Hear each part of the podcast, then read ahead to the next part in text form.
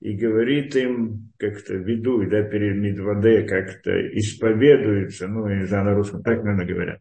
То есть он вдруг рассказывал, раскрыл им все, мы там разбирали подробно, почему, как, что получилось, и как вдруг он раскрылся и так далее. И вот он раскрывается, говорит, что он Йосеф. И братья оказались, как там, в Ибаалуме, в шоке, ну, я не знаю, на русском другого, как бы, перевода на это дело, да.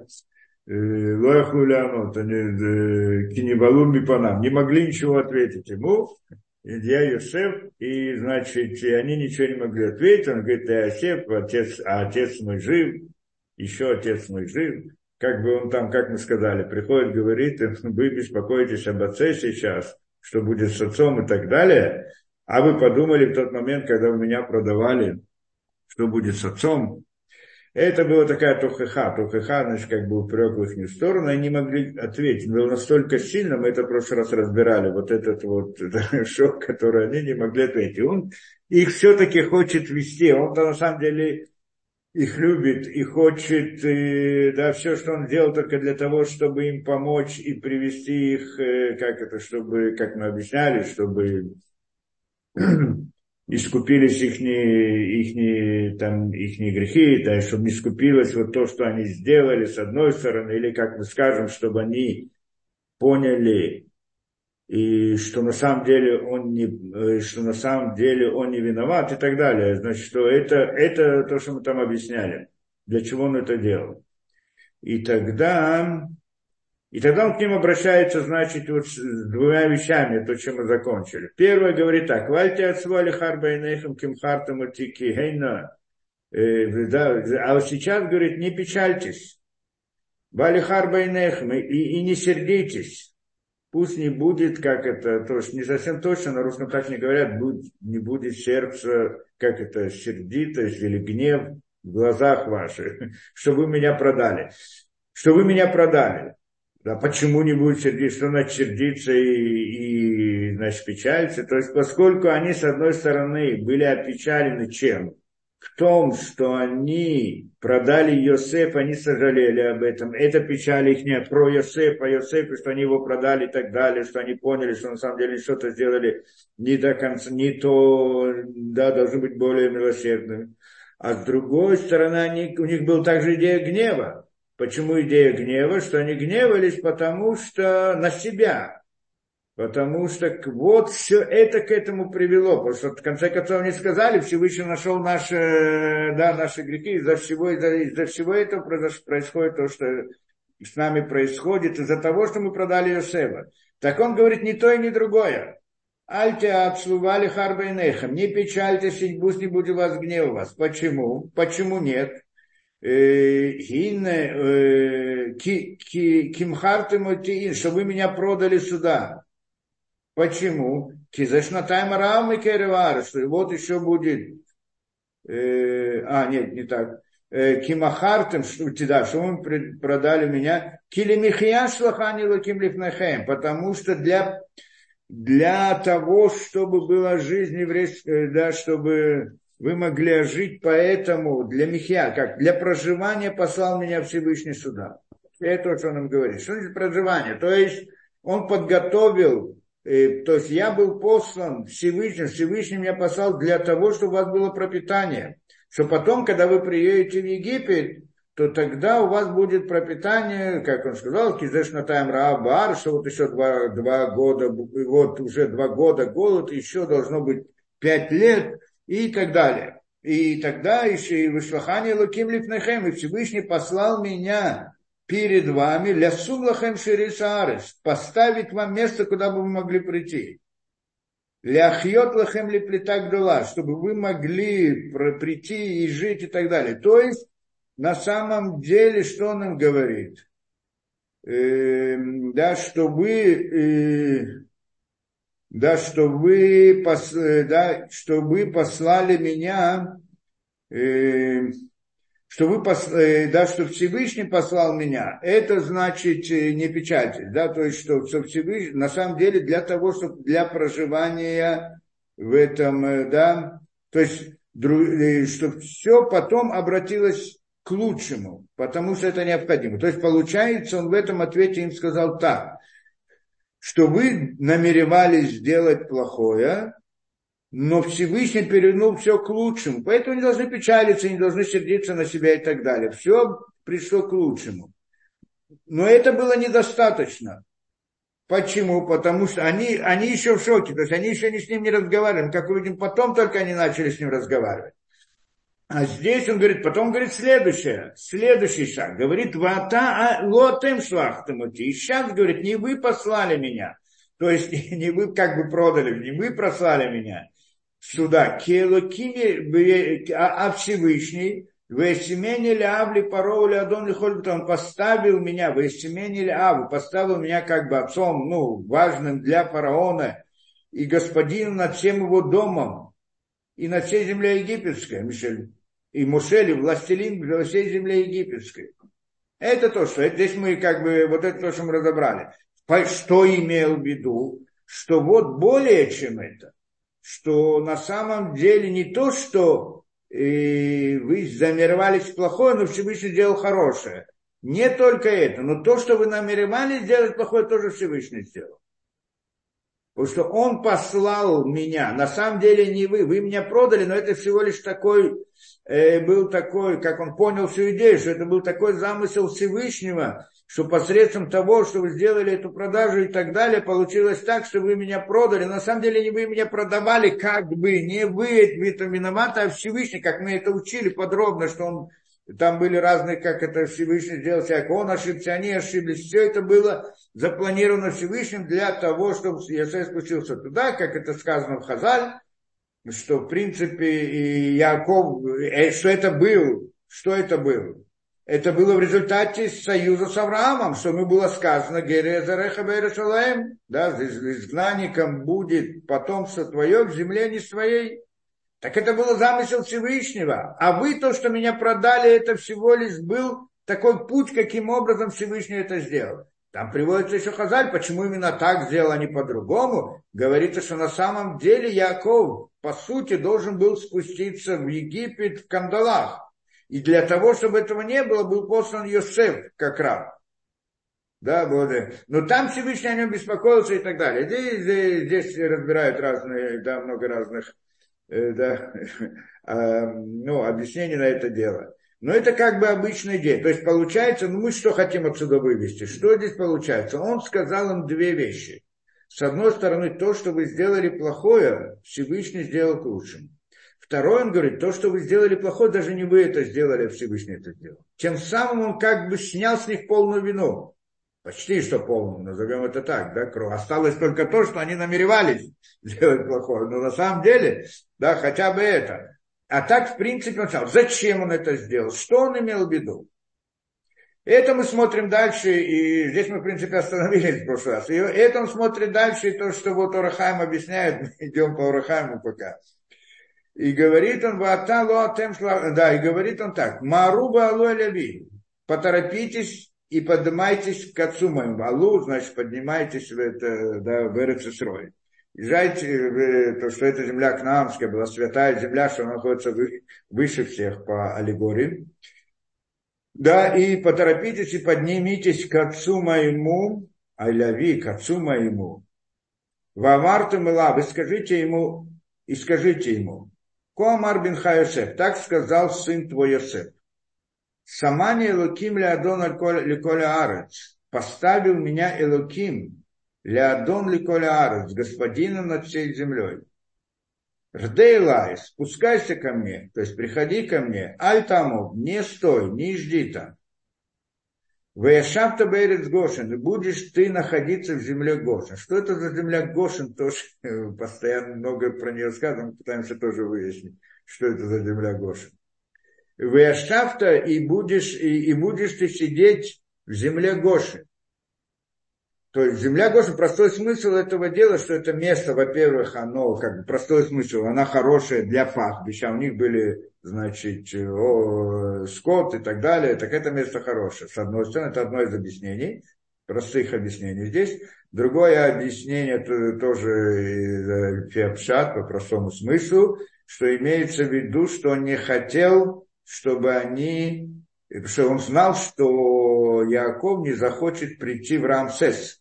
Рамсес – это была столица, а туда не захочет прийти. Почему? Потому что тогда там вся эта вот зора, язычество и так далее, и тогда будет, как это, опасно для евреев, что они пойдут, еврейский народ, который там возникнет, пойдут за вот этими идолами и служениями. По, по, да. И, в принципе, мы здесь видим, я так понимаю, что здесь заложена идея того, как евреи должны жить в Галуте. Что в конце концов в Галуте они же всегда выделялись какую-то, ну, отделялись и жили в каких-то местечках, в каких-то еврейских районах, и всегда жили вместе, старались подальше от центральных мест. Те евреи, потом, когда было, как это, да, что евреи вышли из гетто, из тех этих, да, местечек, и пришли в центры, в разные центры разных стран. И, конечно же, они там стали центральными фигурами и делали много там, что привело к большому антисемитизму, и они стали сами по себе, да, отошли от еврейства в результате этого и так далее. Это мы видим на протяжении всей истории, когда евреи выходили из еврейского, из еврейской среды, они превращались, они быстро входили разные там э, э, растворялись среди народов. Это видели и так это. Здесь земля Гошен, она была как бы земля. Нет, не, не, там не было много населения, и, и были пастбища. Как раз то, что для них это далеко от, да, далеко это. Это то, что он говорит, что, иначе говорит, чтобы не беспокоился, Яков, приходи ко мне, я-то нахожусь в Рамсесе, да, то есть Йосеф в Рамсесе, что это в столице, он там, да, властитель. А ты будешь находиться это, в Гошен. И Гошен, говорит, он недалеко. Это Гаита коровы лай, говорит он, и будешь ты близок ко мне. По всей видимости, это недалеко, но где-то там, но в стороне, с другой стороны. Есть, которые объясняют, что Гошен это такая, как это, это как бы провинция, это сам по себе рай, э, да, как бы, как, да, как бы земля называется Гошен, то есть место, область, я знаю, а внутри нее есть Рамсес, город, что есть столица, есть тоже так, которые объясняют, да, но, но все равно ты будешь, знаешь, жить там где-то в стороне, это, это имеется, и будешь близок ко мне, а та убанейха, а ты и сыновья твои, убней банейха, и сыновья сыновей твоих, вицонхау корха, и овцы твои, ну, в смысле, стада, кархалец, овцы, бакар, это крупный рогатый скот. Виколя шерлаха, все, что тебе, что, все, что есть у тебя, ты будешь жить там, это. То вихелькальте, вихелькальте отха, и я буду э, да, э, кормить тебя, обеспечивать тебя. Шам там, киот, хамешаним, что еще пять лет будешь голод. Пентивареш, что иначе ты там, вы там, а, ливареш, это значит, ну, будете э, как бы бедными, ну, обнищаете и, значит, погибнете, в принципе, от голода, потому что это, да, был там голод и так далее. А там вы битхавы, все, ты и дом, то есть все, что с собой. Это то, что... Зачем все это говорит? Что он здесь говорит? Он говорит интересную вещь, так как Ор а-Хаим объясняет, э, да, что говорит так, он им, что он говорит, он им открылся, что он Йосеф, правильно, Йосеф, они, значит, в шоке, теперь он говорит им, вы не должны беспокоиться насчет того, что вы там вот, что вы, да, что вы меня продали, вы, у вас совесть внутри мучает, можете, да, это все пришло к лучшему, но есть другая проблема, что они все-таки продали его, что когда они придут к отцу и расскажут про Йосефа, как они ему это расскажут? Ведь что тогда? Тогда им надо рассказать всю эту историю, что они натворили, что они продали, что они это. Ладно, внутри своей совести они как бы успокоились в каком-то смысле. К лучшему все произошло. Но, но в конце концов внутри, да, как они придут, с каким лицом они придут к отцу? Это Ор а-Хаим здесь объясняет, и говорит, да, Кшенеглада Марки, да, да, что они что все, за все, что они причинили отцу, как они им откроются, что когда это откроется, кем гормимло, что они причинили ему траур и плач двадцать два года, да, Яковы, и не рассказали все, что произошло, и сделали эту ужасную вещь, что продали своего брата. И тогда какой стыд у них будет перед отцом? Да, и, то, и тогда, и чтобы и снять с них эту проблему, он говорит вот эту вторую речь, он говорит, что на самом деле не вы меня послали, а Всевышний послал.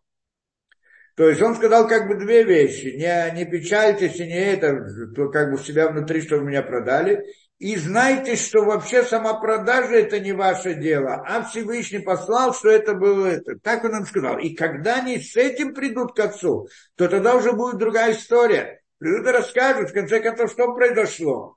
Да, мы продали. Правильно, что мы продали. Но вот Йосеф сам говорит, что это не мы виноваты, что это Всевышний все спланировал для того, чтобы был тот самый, да, чтобы выполнился тот самый замысел, который Всевышний договор, да, установил союз с Авраамом, что они должны быть изгнаны в стране не своей. И именно таким путем. Все это как бы был замысел Всевышнего, а мы даже не виноваты в этом. Это как бы то, что они могут прийти к отцу. И тогда они уже как-то стали по-другому, но еще тоже нет, они должны, должны разобрать, что именно, э, да, что именно, да, что именно нет. И... А мой учитель здесь объясняет, рассказывает интересную вещь по-другому, да? Говорит там э, вообще, что... Да, мы здесь посмотрим еще дальше, и потом мы это разберем. И, и, да, значит, говорит, он продал, и да, «Виина и нехем рота и неахе Биньямин». И говорит, дальше он, «Виина и нехем, и вот глаза ваши, роот это и видят, глаза ваши видят, виина ахи Биньямин, и глаза моего брата Биньямина, кипе мидабер элейхем, что уста мои говорят к тебе». Здесь все разбирают, что, что он здесь сказал. И вот ваши глаза видят, и глаза брата Биньямина видят, как здесь объясняют, он сравнил с Биньямином. То есть получается как бы, что они... Э, да, они еще а, то, то, то, что он им рассказал, как бы облегчило им, но они еще не... не могли выйти как бы из этого шока, приблизиться к нему, даже говорить с ним. Так он хочет им, к ним еще больше приблизиться, говорит и сравнивает, и говорит, то есть, ладно, это да, это да, но они его в конце концов продали и сделали то, что с ним. У него, у Йосефа, может быть, есть ненависть к ним. Это то, что они опасались. Сейчас они приходят, раскрылся Йосеф, все хорошо, они его искали, они его искали как раба, искали на рынке рабов, думали, где-то там продается и так далее, и тогда они как бы его спасут и выведут, и так далее, и тогда это другой разговор, они как бы те, которые его в конце концов спасли и так далее, и тогда могут как-то с этим прийти. А тут вдруг он царь, он царь, он властелин, и он им сейчас раскрывается, и что теперь? И теперь они находятся как бы в его власти.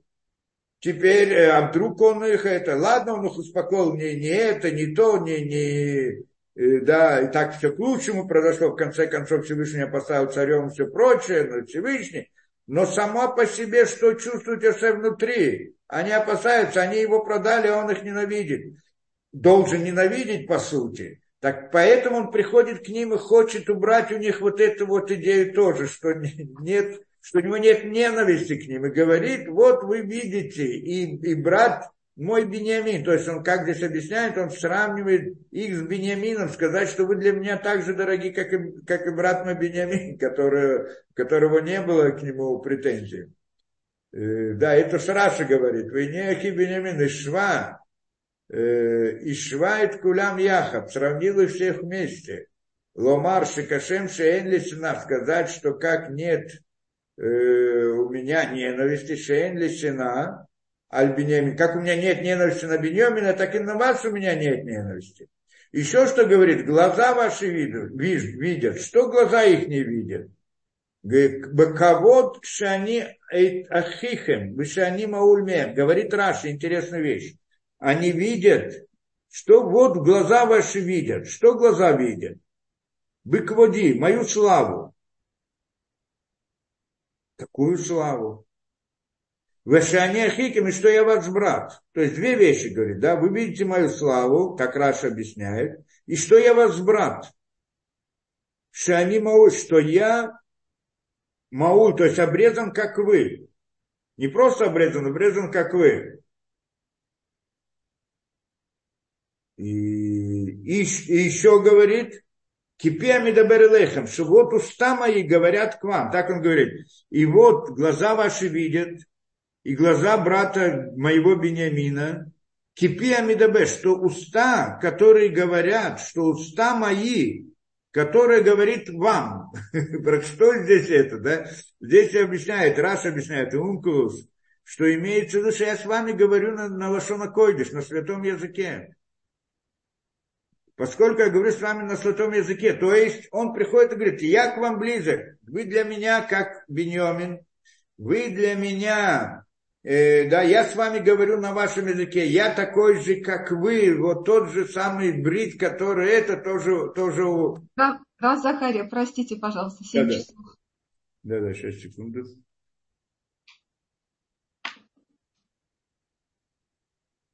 Да-да, мы говорим Шира Маалот. Шира Маалот сто двадцать один. Mm-hmm. Шира Маалот. Исой найлеорим миайн его изрим. Изрими им адойной. Ойсе шумаем ворец. Алиетен ламой траглехо. Альонум шоимрехо. И нело йонум вело ишон шоимер Исраэль. Адойной шоимрехо, адойной цилхо альяде минехо. Йоймо машем ишло якеко, вьореах балойло. Адойной ишморхо, микольро, ишморес навшехо. Адойной ишмор цилхо, увехо миатова адулем. Сто тридцатый, да?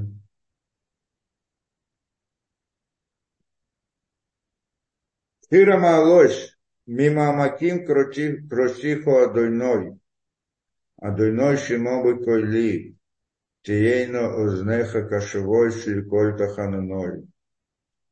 Има воной стишмор йо, Адойной мия амой, кимхо слихо лиман тиверей.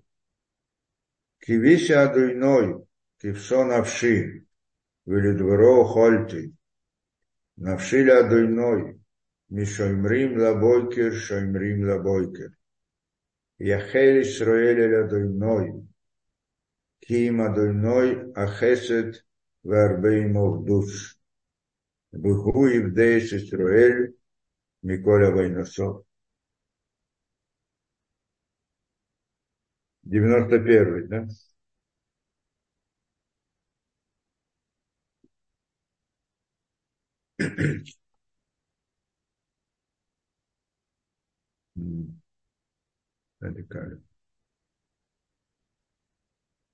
Йосеф бессейсер ильон, ильон, боцель шадай слойнон. Йомар ля Адоной макси умицудоси, элогай втав бой. Кигуи цилхоми пах йокуш мидеви рабойс, бейбросой. Йосеф лох висахас кнохов тихесе, цинобы сохеро амитой. Лой сиро ми пахад лойло, мейхейц йоух йоймом, ми девер бе ойфери алой, ми кетев йошу цорой. И польми цитхо элев, урвово ми минехко. Элеха лой гош, рак вейнеха сабит, вишелумас решоим тирэ, Кеато Адоной Макси, Ильон, Самто Меонеха, Лойсиуне Лейхо, Роо, Венегалой Крабе Олехо, Кималахо Вицабе Лох, Лишморхо Бехольдрохехо, Аль-Капаим и Саунхо, Пентигок Бевин Раглеха. Аль-Шахаль вопесан тидройх, тирмойс кафир весанин. Кивихо шак вафальтео, асагвеу киодашни. Икроэйни веенеу, и мой анохи бецоро. Ахальцеву вахабдеу. Ойрых ямим ажбеу, веереу бешуаси.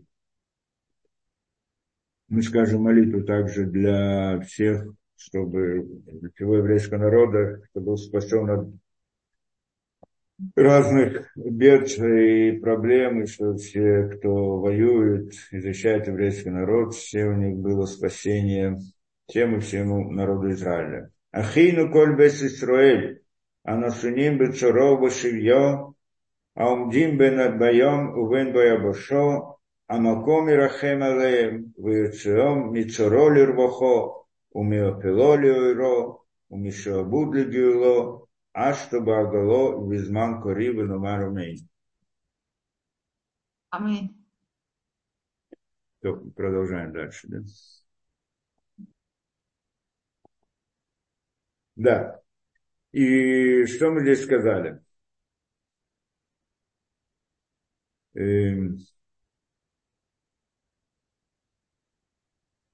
Да, и вот глаза ваши инейхем роу, так значит, Раши здесь объясняет, что значит глаза ваши видят, да, инейхем роу, кводи, вышани, значит, глаза ваши видят, что они видят, мою славу, это то, что Йосеф говорит им, и что я ваш брат, и я обрезан как вы, не просто, а как вы. Здесь все спрашивают, здесь не просто, что значит обрезан, ну, бы он, он весь Египет он обрезал в конце концов, как мы сказали, после, да.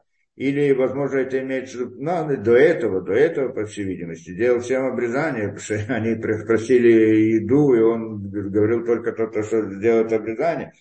Да, но, но имеется в виду, как мы объясняли тогда, не это он им показал, что вот, что есть просто, просто, что у него есть брит, а имеется в виду, что он следует этому бриту, что есть союзу, не брит в смысле это, а в смысле союз со Всевышним, что он его это, то, что вся история, то, что была с, э, да, с, как, э, с женой Потифара, все это то, что он соблюдает как бы союз. Это идея брита, то есть я как вы, я как вы, и вот, да, это второе, то, что он им сказал. И третье, он им говорит, кипеми адабер, я говорю с вами Лашона Кодыш, на святом языке. Что это значит? Больше никто не знал святой язык. Рамбан здесь разбирает. Как так? Никто не знал святой язык. Были, которые знали. Когда кто-то был переводчик, это был, правда, Минашев. Но все равно, да, если они говорили, на каком языке они там говорили? Ведь если это же не язык, который был... в Ханане, что оттуда Авраам пришел, там они говорили арамит, арамейский, а в Эрец Исраэль, ну, в смысле, в земле, это было в Ханане, то есть там, да, в Месопотамии, а это, значит, в Эрец Исраэль, так что многие там знали их язык. Ну, так говорит, во всяком случае, Рамбан. «Венахот байнай гмарбин, инехем роот, инехи биньямин, кеане мушель вадон лихоль арец, амагид лахам мипи, кеане ахихим». Он говорит, по-другому Рамбан здесь объясняет. Что это значит, ваши глаза видят, и глаза брата Биньямина, что я властелин в земле египетской, и говорю вам, амагидлахамипиш, я говорю вам из уст, из уст своих, что я брат ваш, а не хехем, я брат ваш. У мицва леорид, и есть мицва, и мицаве, мицаве, или мицва, да, у митцвали орида вели илайли халькило. И, и, и, ну, и приказываю вам, чтобы вы привели этого, да, отца, чтобы его, чтобы он остался жив, и чтобы, да, его обеспечивать и так далее. Для этого, то есть, как, как это по Рамбану получается, Мы с вами говорим на одном языке, еврейском, потому что не в еврейском смысле язык сам по себе, а вот по душам как бы, из сердца в сердце. Посмотрите, я как с вами разговариваю, как ваш брат. Это значит, глаза ваши видят, как я говорю. Так надо понять Рамбан. Рамбан обычно объясняет простой смысл вещей. Да, простой текст, чтобы вот понять, как он это. Им тагидуля веет, коля кводивет, коля шараитом. Пойдите, расскажите отцу всю эту славу. Вот теперь он объясняет, что за славу он увидел. Это все, что вы видите глазами, что я вот имею власть и так далее, и важный. И здесь, да, к земле, там, да, перед царем и так далее. И, и что? Зачем надо все это рассказывать?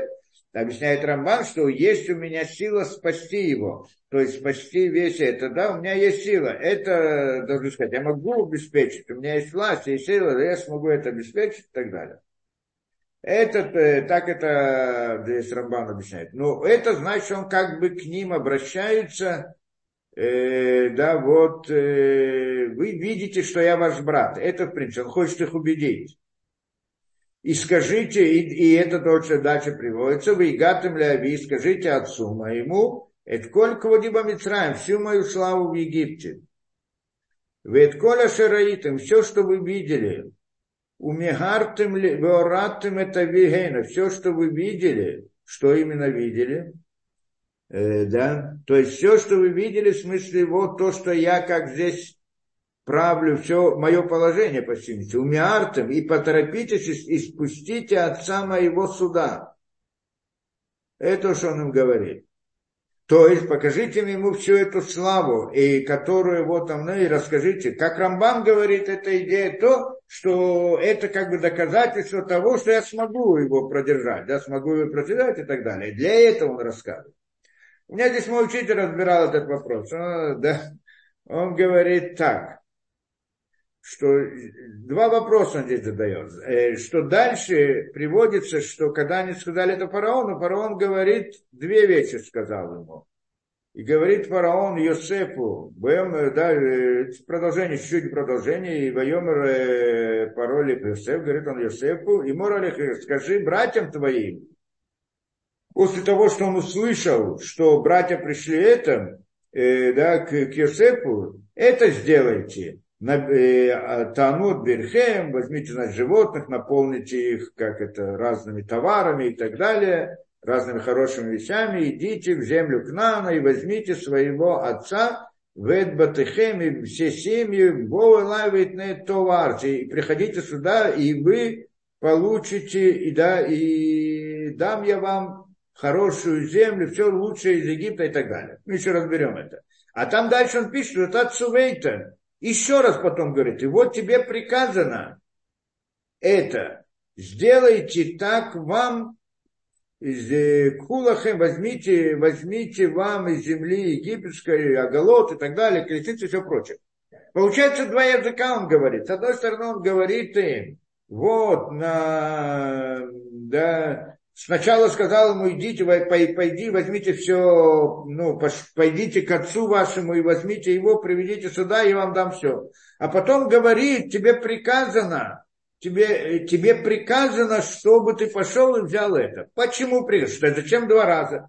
По-простому здесь понимаю так, что значит, как это человек приходит в гости. Там он приводит из комментаторов, приходит в гости. И, а хозяин, значит, сидит за столом. Так он говорит, конечно, садись кушать. Ну, обычно гость приходит, говорит, отказывается, не, не, не, не пришел, кушать, не хочу кушать и так далее. А если хозяин должен предложить, если хозяин хочет, чтобы он кушал, так он ему говорит, знаешь, что я тебе приказываю, чтобы ты кушал. То есть я хочу, чтобы ты покушал, должен добавить это. То есть второй раз он ему говорит, первый раз, как бы, который сказано, он сказал, приходи, это может быть просто из вежливости. А фараон хотел, чтобы он сделал это специально, и поэтому говорит, почему еще захотел, мы это разберем, и поэтому говорит ему, ты приходи, приведи, я приказываю тебе, то есть тебе приказано это сделать, пойти и привести это, чтобы как бы знать, что я, это, э, я этого хочу, а не просто говорю это из вежливости. Один только вопрос, должен был сказать, и я тебе приказываю, приведи его, а он говорит, нет. Он говорит, тебе приказано, то есть пойди, скажи им, что тебе приказано привести твоего отца это. Отсюда, да, да, то есть он как бы говорит вот таким языком. Почему?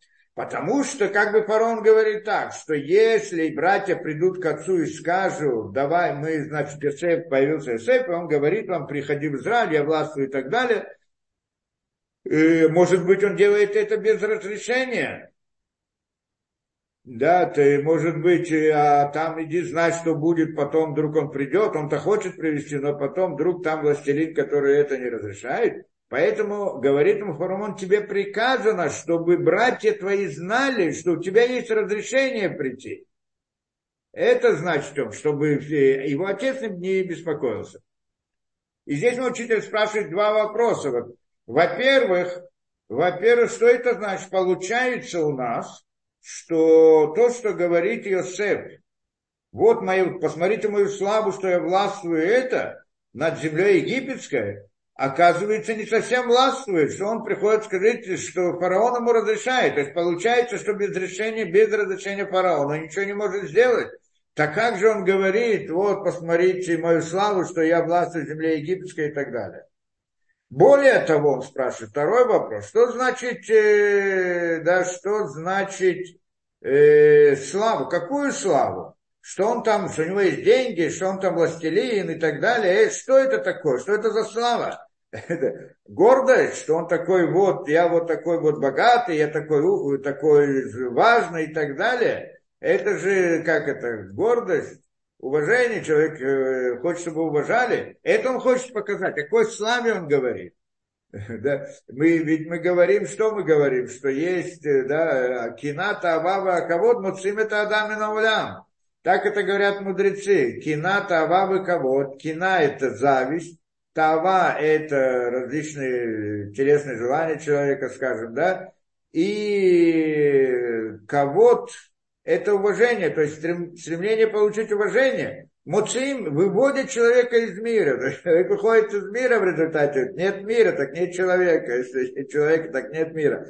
Что он, какой смысл в этом, что он сейчас, что он хочет похвастаться тем, что он э, богатый и так далее, что он э, властвует в земле и там, э, да, это то, что он хочет, э, это то, чем он хочет похвастаться.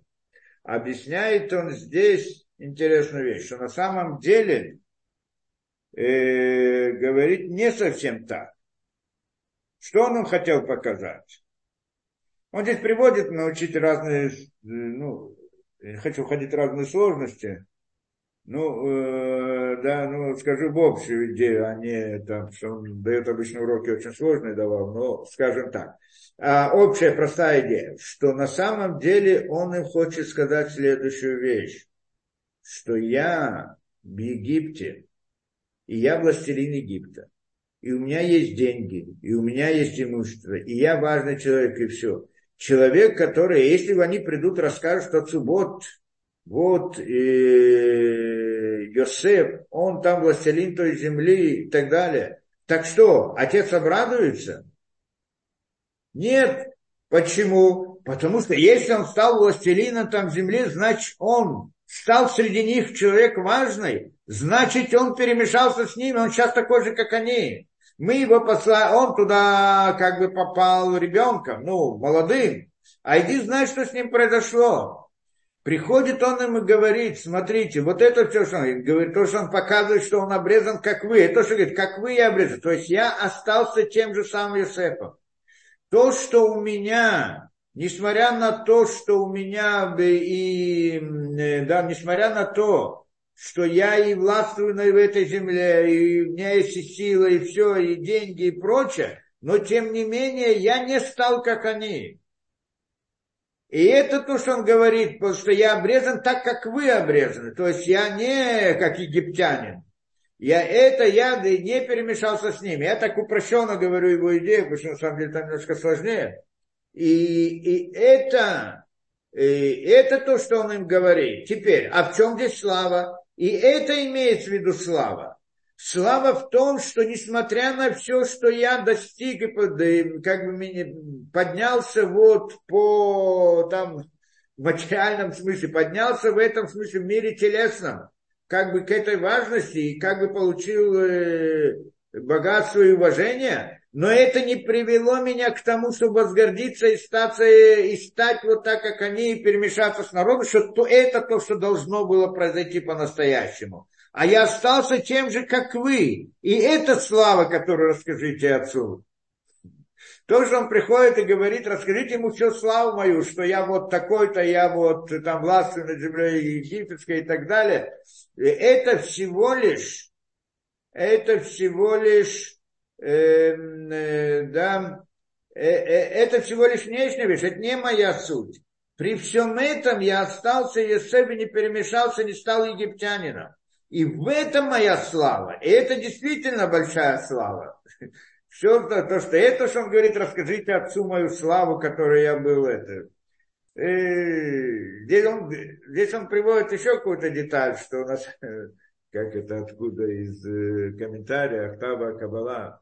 И приводит туда, что человек, как это, как он здесь ему сказал, воясимени, э, так скажите, э, да, Мару Алой Лави, как-то поторопитесь, поднимитесь к отцу моему и скажите ему, Коамар Бинхар, Йосеф, так сказал твой сын Йосеф, Самани Элоким Леадон Лихоля Арец, поставил меня Элоким, Всевышний, господином всей земли. Лихоль Мицраем, господином Египта, господином Д. Поставил самени слово лясин. А на самом деле, когда к нему обращался фараон, когда он ему разгадал этот сон и так далее, если помните, и фараон говорит, где мы найдем такого человека умного? Что он сказал? Он там тоже сказал две вещи. И сказал фараон, как он сказал, «Ататие альбити альпиха, ты будешь над домом моим альпиха и шаг колями, и по твоему этому устам будут это». То есть ты будешь над моим домом и так далее. И сразу после этого говорит, в Йом и порой говорит фараон Йосеф, «Натати отхаль коля ресмица, я дал тебя над всей, дал тебя над всей земле египетской». И здесь вопрос. С одной стороны он говорит, ты будешь над моим домом, и сразу же после этого говорит, я, э, как это, я дал тебя над землей. На русском это не очень видно, дал, как бы поставил. Но на самом деле здесь используются три слова. Вначале он ему говорит, ты будешь над моим. Мы там объясняли немножко по-другому, но он так это приводит из одного из комментариев, объясняет эту идею, что ты... Я тебя, э, вначале он говорит, ты будешь над моим домом. Что это значит, ты будешь над моим домом? Будешь всегда без, без, без, э, да, как это, без прекращения, будешь навсегда, не будет прекра... не, не, не прекратится это, будешь всегда. А потом говорит ему, э, э, знаю, да, а потом говорит ему, вы натати отха алярец, и дам я тебя над землей. Что это значит? Я дам тебя, как властелином над землей. Что это значит? Это уже значит, что не будет навсегда, а будет, может, на какое-то время, а потом будет снят. И, а, а, а, муж, а Йосеф здесь что говорит? Самани, Элоким, Элоким меня поставил, лясим. И объясняет он здесь такую интересную вещь, что на самом деле, когда... Э, фараон ему сказал, я поставил тебя, я как это, я, ты будешь над моим домом, будешь, значит, постоянно будешь. Йосеф был раб, и он поднялся, Йосеф был раб, и он сейчас, фараон его поднимает и делает властелина над землей. Что должен был сделать Йосеф?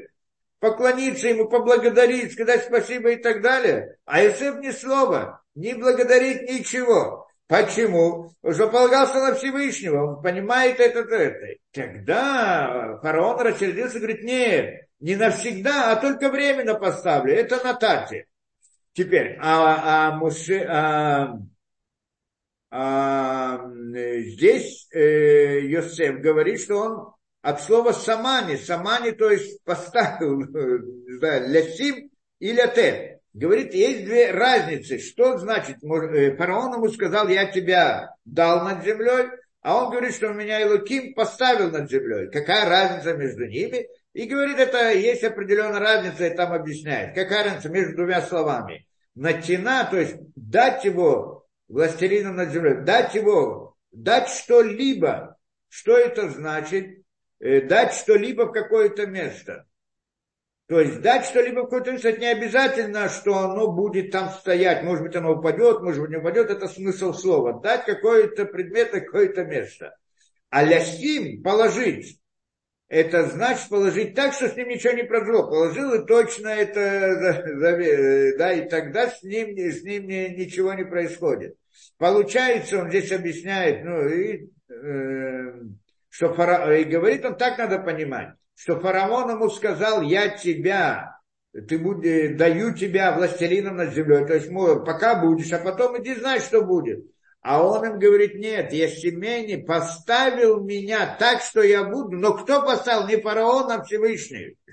Это что отвечает. И здесь он им, в принципе, объясняет доказательство тому, что вот он, когда мне сказал, что я, да, я тебя сначала, ты будешь постоянный властелин на земле, я им даже спасибо не сказал. Почему? Потому что я полагаюсь не Всевышнего, то, что он меня потом поставил, поэтому он сказал потом «натати меня». Это было доказательство, как бы тоже братьям, он хочет доказать, что он такой же, как он, что с ним ничего не произошло, что он не стал египтянином. Это то, что... И тогда дальше приводит это и говорит. Выполь, выполь аль-цаварей Биньямин. И упал он на шею аль-цаварей Биньямин, на шею Биньямина, ахи брата его, выехал и заплакал. То есть после того, что все он сказал, он э, как это, э, ну, упал на, на шею своего брата. Воев Биньямин и заплакал Биньямин, воев и заплакал. И Биньямин бахаль цавара, а Биньямин тоже плакал на его шее. Мы сейчас разберем, что значит шея, но, но, но сам смысл. Воинашекли колихава, потом он поцеловал всех братьев. Воев халаем и тоже заплакал у них. И после этого стали, говорили братья его с ними. То есть он им доказал, что он их любит. Здесь, что когда, а первый раз, когда он заплакал на, обняв вот за шею, на шею своего брата, это они могут подумать, может, это Биньямин, потому что Биньямин, он его любит и так далее. Но когда он стал плакать за них, что, за что за них? Здесь мы сейчас поймем, разберем, за что он именно плакал. Да? Но тогда они поняли, что он тогда действительно любит, и тогда они стали «Вихен дебру и хавито», и тогда они стали разговаривать с ним. И, да? и, и здесь вопрос только, о чем, они, о чем он плакал. На самом деле, если мы смотрим, то здесь Раши сразу приводит, и все, естественно, комментаторы разбирают. «Ваиполь аль-цаварей Биньямин», упал на шею Биньямина. На самом деле, здесь написано на шею во множественном числе. Аль-цавара, на шее Биньямина. И, и заплакал. А Биньямин, написано, баха аль-цавара. Плакал на его цавара, на его шею. Здесь тоже вопрос. Тоже можно понять, что это во множественном числе, но здесь и понимают, что это в единственном числе. Давайте посмотрим Раши, что говорит. И упал он на шею Биньямина во множественном числе. Почему? То есть упал на шею его и плакал. То есть, да, что это значит? Говорит он, э, Равид, значит, да, говорит он Раши, Альшней Микдашот, Бейт-Микдаш. Шеатидим льет бахелькошель Биньямин сапам лихарев, потому что он, что он плакал, он оплакивал два храма, которые будут находиться на территории вот земли, которая принадлежит Биньямину, потому что храм он находился на границе между уделом Биньямина и Иуда, поэтому как-то Биньямин и Иуда, те, которые остались в будущем после изгнания десяти, десяти колен и так далее. И он, и он там, и, и, и, и поскольку они в будущем будут разрушены, первый храм, потом второй храм, поэтому он, поэтому он приходит, поэтому он плакал, оплакивал те храмы, это имеется в виду. Он упал на шею Биньямина, почему и плакал, оплакивал, так Раша объясняет, оплакивал вот эти вот, два разрушения храма, которые будут на его территории. Об этом он плакал. И тогда говорит и Биньямин, а Биньямин что значит плакал? на шее его. Так Раши понимает, что это в единственном числе. Ну да, и, и, и этот ункулус переводит тоже в единственном числе. Аль-Цаварав.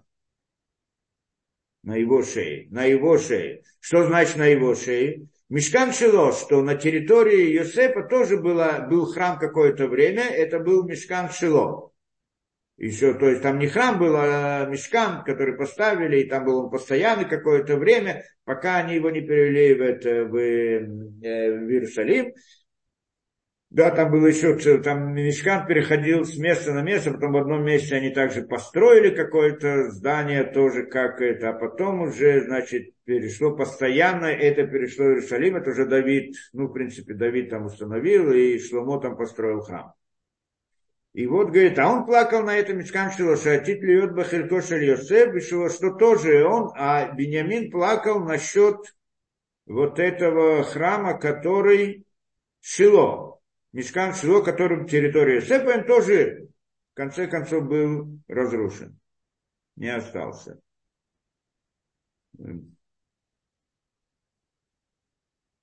Да, и тут... И это, значит, все приводят, это вот шея, то есть шея, то есть Биньямину, говорит, две шейки, две шеи, имеется в виду вот два храма и так далее. И здесь есть Зоар, посмотрим, что Зоар объясняет эту вещь. Вейполель цаврей Биньямин ома рабийска, говорит рабийска. А рейбируша каха шибаха аль-мигдаш решен валь-мигдаш шини. То есть имеется в виду, что плач был про первый храм и про второй храм. Это значит, поэтому упоминается здесь шея Биньямина во множественном числе, минимальное множество это два, когда в Торе обычно просто говорится множественное число, без каких-либо пояснений, имеется в виду два. И да, цаврей зе бейт-микдаш, шугу омед батикунае кмот савар лигуф, что он, говорит, стоит батикунае в определенном, как это... в особом исправлении, скажем так, как шея у тела. То есть задают вопрос здесь сильный, да, Зоар, мы пытаемся понять эту вещь. Получается, что здесь, что храм, то, что был в Иерусалиме, вообще храм еврейский, это храм Бейт-Микдаш, он в аллегории сравнивается с шеей. Почему шея? Две шеи, два храма, но, но шея. В аллегории это шея. Мы всегда привыкли, знаем, что Зоар приводит много разных шей, все, все говорится в аллегории. И также мы, как это, народ Израиля мы представляем в виде аллегории, как человек, да, шея, голова и так далее. Духовный мир, духовные миры мы тоже представляем в виде, в виде человека, что как бы любой духовный мир разделяем на голову, тело и нижняя часть тела. Так это руки, ноги и так далее. Сфирот разбирается в рамках формы человека. И то, что сказано, бацелем элоким барауту, значит, по подобию, э, по образу и подобию, по образу и подобию создал человека Всевышний. По образу имеется в виду вот по образу. То есть, что форма тела человека нам намекает, не просто намекает, а дает нам как бы э, как-то аллегорию, картинку, схему духовной действительности. И поэтому всякое, поскольку мы говорим о любви, да, то есть духовная действительность, она вот представлена в самом форме тела человека. То есть не случайно человек создан таким образом, как да, голова, руки, ноги, тело и так далее, что это нам дает это как чертеж мироздания, духовной действительности. Духовная действительность, она как бы общая и частная. Каждое частное, оно похоже на общее.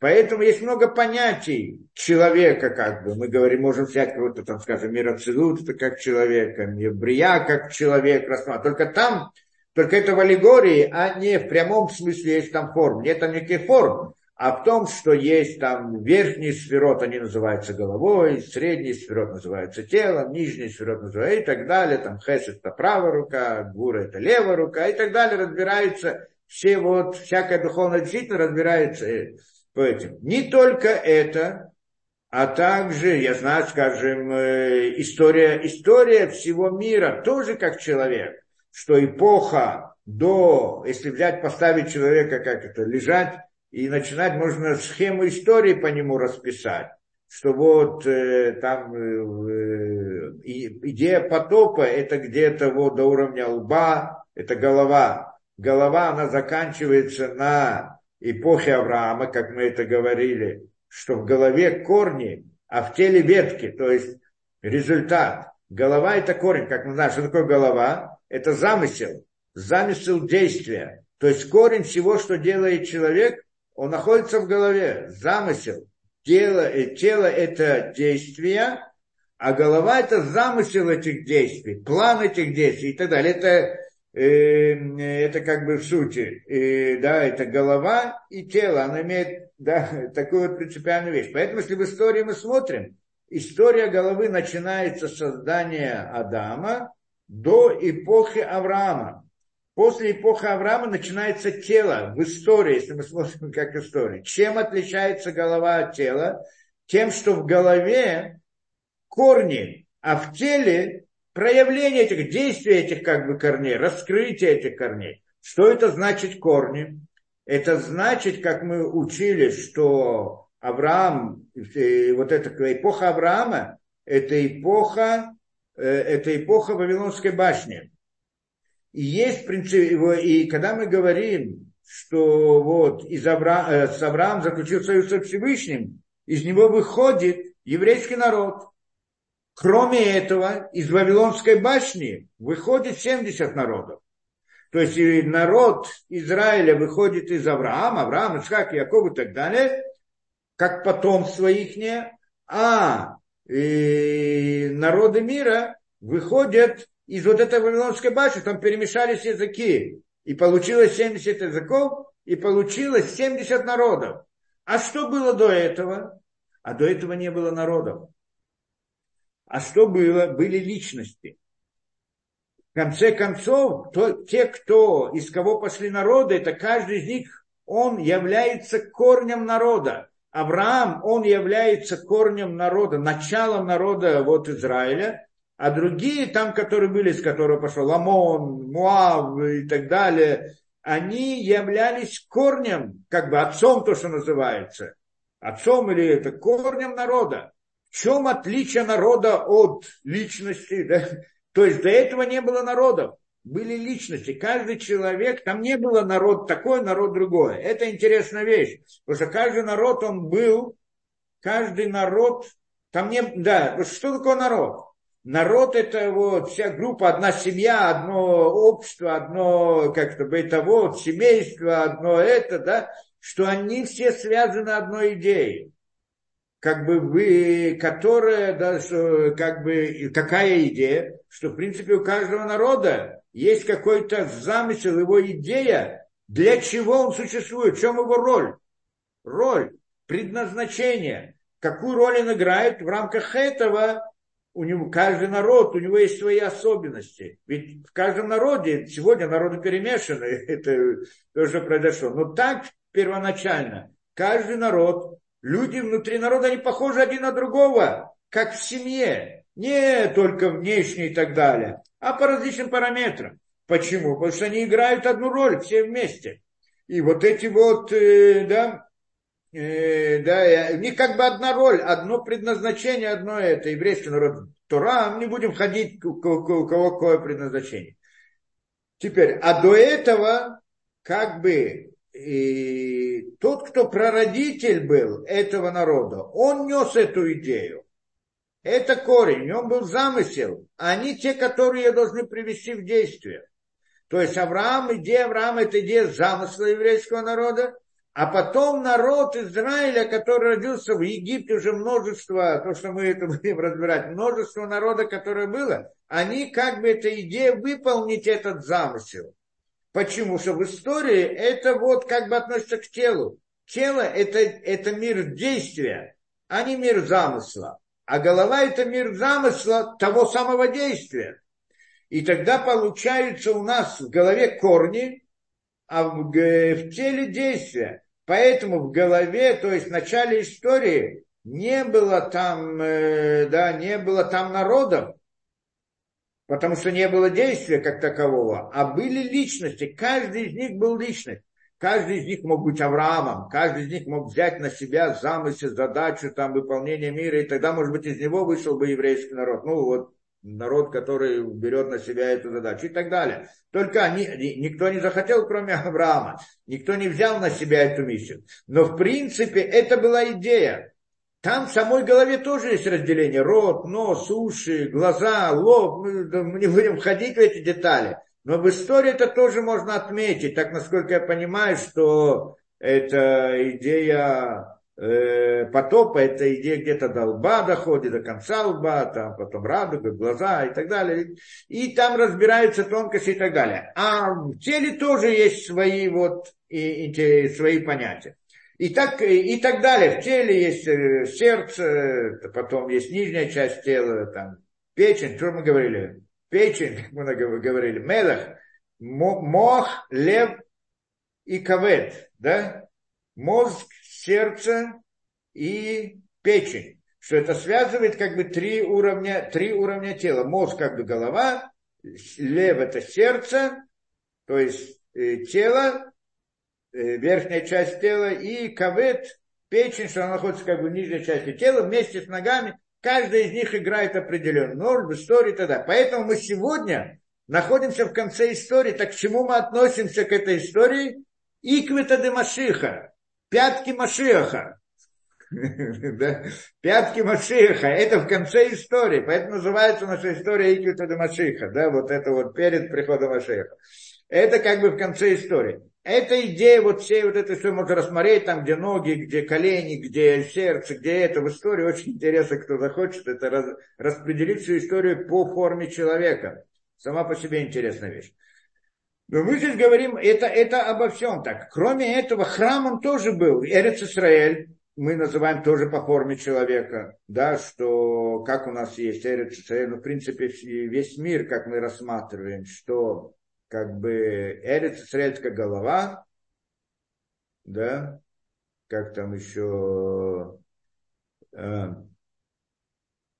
э, ну, как там рассматривается, э, да, э, да, как, э, значит, так, только саму Эрец Исраэль рассматриваем отдельно, то тогда это, значит, храм это голова, э, Иерусалим, ну, это, да, Иерусалим как бы это тело, верхняя часть, а вся остальная это нижняя часть тела, это сам Израиль. Если рассматриваем весь мир, то Иерусалим это как бы, э, э, как его, это, ну, как бы Израиль это голова, это, это мир, там, есть там разделение на различные районы, Сирия там одно, это другое, и так далее, не будем входить в это тоже.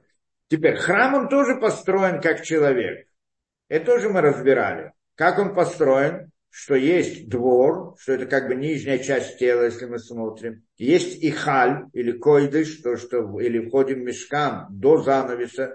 Это как бы тело этого. И есть храма, да, и есть голова, это кодыш а-кадашим, это голова. Да, это как бы святое, тоже мы рассматриваем его в рамках в рамках этого. И получается, что есть как бы это голова у храма. Кроме того, мы смотрим по-другому на этот мир. И говорим так, что на самом деле есть храм, он является, как это, есть наш мир, что это как бы тело мироздания, то, что мы видим перед собой. А кроме этого есть голова у этого. И голова, ее мы не видим. Она не находится, это, да, как бы в этом мире. Что это значит? У человека, у человека мы видим голову. У человека что же есть голова и тело? Мы видим голову у человека. Ту голову, которую мы видим, это на самом деле не голова человека. Это голова тела человека. Понятно, да? То есть у тела тоже можно разбить его на голову, тело и среднюю часть. И так далее, каждую деталь. То есть на самом деле, когда мы говорим о, о голове человека, что мы имеем в виду? Имею в виду разум человека. Это, в принципе, нешама. Нешама – это голова человека. Непиш – это как бы тело человека. Рох – это... Не, рох – тело человека. Непиш – это нижняя часть тела человека. Обратно это разбивается и разбивается по-разному. Но получается, когда мы... Да, вот э, а голова человека – это его разум. Где мы видим разум у человека? Мы видим голову, но голова всего лишь знак, как бы это, да, что это такое голова? На самом деле мы видим тело человека, а не видим голову человека. Мы, только на теле тоже есть голова, и вот ту голову, которую мы видим, мы называем головой, а на самом деле это. Поэтому, почему? Потому что если мы берем тело, и у него тоже верхняя часть, она более важная и так далее. Теперь, и получается, у всего мира есть тоже голова, и голова... Весь мир, он телесный, он как тело. Телесный мир, это как тело. У него тоже есть голова. Это Иерусалим, это храм там, и так далее, как мы разберем. Но это голова тела. Но когда мы говорим, но, но сама по себе голова, она не видна в этом мире. В чем это, что это за голова? Ее называют храм, духовный храм. Есть Бейт-Микдаш на небесах и, и Бейт-Микдаш, который здесь. Храм, который здесь, и храм, который на небесах. Тот храм, который на небесах, это, в принципе, замысел, э, да, Эрец Исраэль, замысел Израиля, замысел э, э, роли Израиля в этом мире. Это идея голова, это, да, то, что управляет Всевышним. Что именно там, какая сфера, не будем говорить, но там есть, все это разбирается. Теперь, а, а, а здесь, э, да, а, а здесь у нас есть тело, это то, что мы видим тело. Теперь, если посмотрим хорошо... Тело, вот на человека, вот у него есть голова и тело. Ну, это голова тела, ну, то есть тело разделяется на голову и тело. Хорошо. А что соединяет между ними? Э, шея. Шея соединяет между головой и телом. Ну, когда мы говорим о теле, на нем есть тело, голова телом, которое мы видим, и тело, тело, которое мы видим, и шея между ними соединяет, мы ее тоже видим.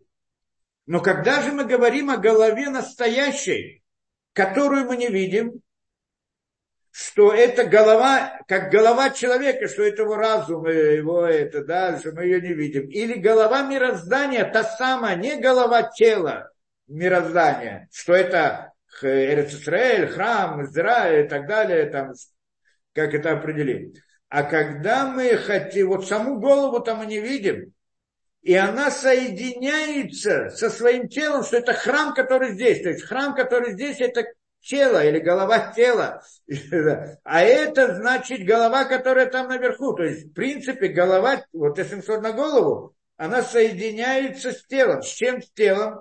С верхней частью тела, то есть с головой тела. Если мы смотрим на, на, только на тело человека, на ней тоже есть голова, верхняя часть, нижняя часть и так далее. Потому что голова верхняя связана с головой нижней посредством шеи.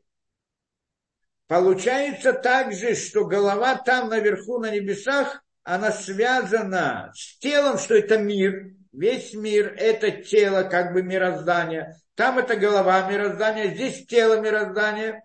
И она связывается с этим телом через шею.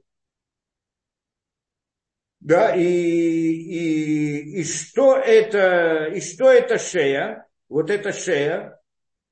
А шея – это и есть храм. Это то, что он здесь приводит. Что, да, шея. Поэтому называем храм, здесь сравнивается шея с Авраам Биньямин. Поэтому говорим, что шея Биньямина, шея – это на территории. То есть, получается, шея – это храм.